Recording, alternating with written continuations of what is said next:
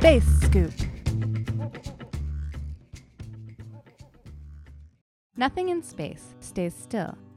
In fact, most stars are like long distance marathon runners, as they are constantly moving in space throughout their lifetimes.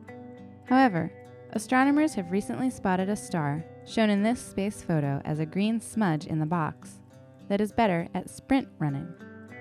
To work out the speed of this star, astronomers had to figure out how far it has traveled since it started its race, and how long this took.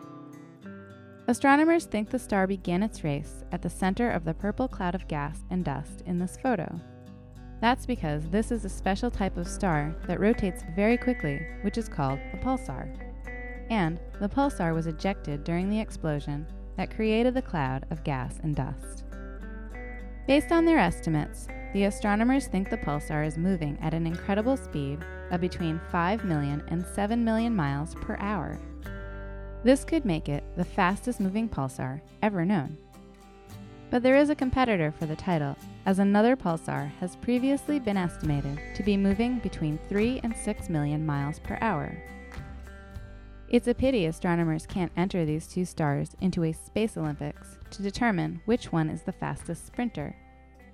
Instead, they need to work it out the hard way and fine tune their results.